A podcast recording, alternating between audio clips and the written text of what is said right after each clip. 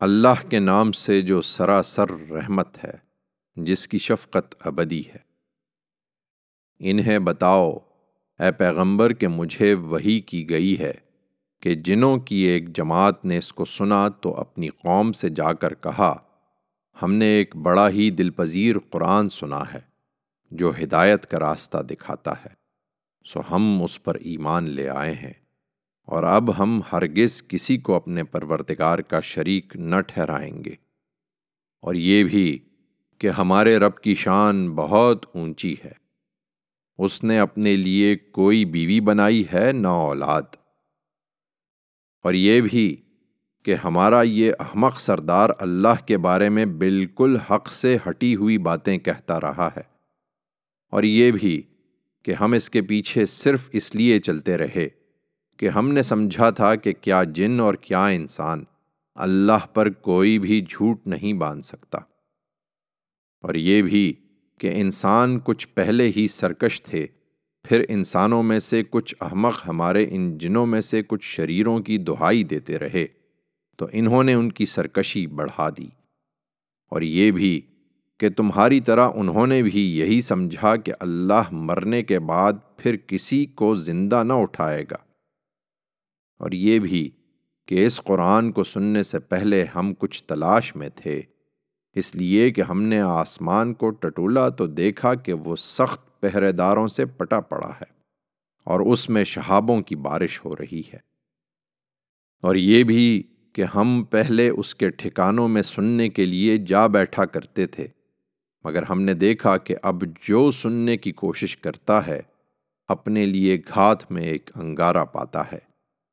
اور یہ بھی کہ اس وقت ہم نہیں جانتے تھے کہ زمین والوں کے حق میں کوئی برائی مقصود ہے یا ان کے پروردگار نے ان کے لیے کسی خیر کا ارادہ کیا ہے۔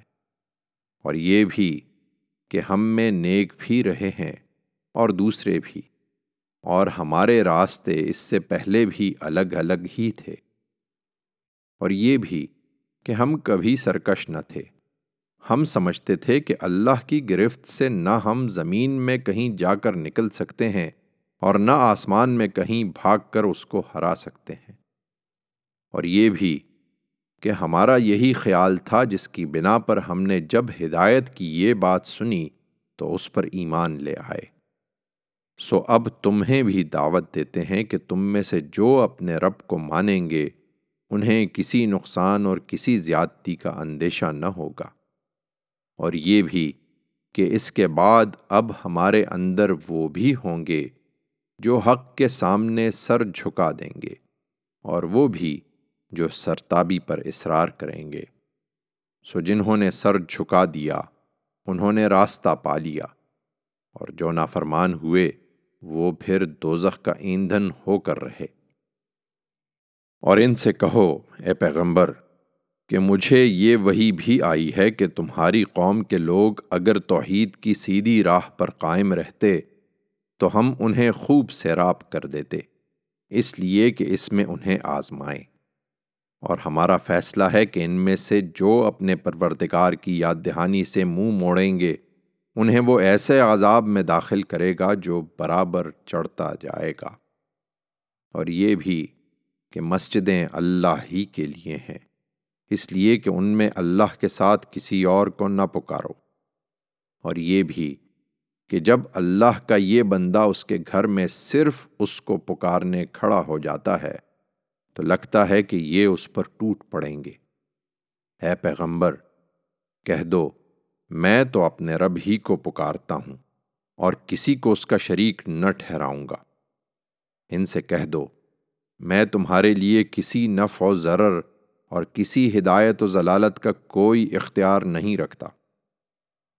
کہہ دو، میں کسی کو اس کا شریک ٹھہراؤں تو جانتا ہوں کہ مجھے اللہ کے غضب سے کوئی پناہ نہیں دے سکتا، اور نہ میں اس کے سوا کوئی ملجا کبھی پا سکوں گا۔ نہیں لوگو، میں تمہارے لیے اس طرح کا کوئی اختیار نہیں رکھتا۔ میرا کام صرف یہ ہے کہ مجھے اللہ کی طرف سے پہنچانا ہے۔ اور اس کے پیغامات تمہیں دینے ہیں۔ تاہم یاد رکھو کہ جو اللہ اور اس کے رسول کی نافرمانی کریں گے، ان کے لیے پھر دوزخ کی آگ ہے، جس میں وہ ہمیشہ ہمیشہ رہیں گے۔ یہاں تک کہ اپنی قوت کے زوم میں مبتلا یہ لوگ جب وہاں اس چیز کو دیکھیں گے جس سے انہیں خبردار کیا جاتا ہے، اس وقت ضرور جان لیں گے کہ کس کی مدد کمزور اور کون گنتی میں تھوڑے ہیں؟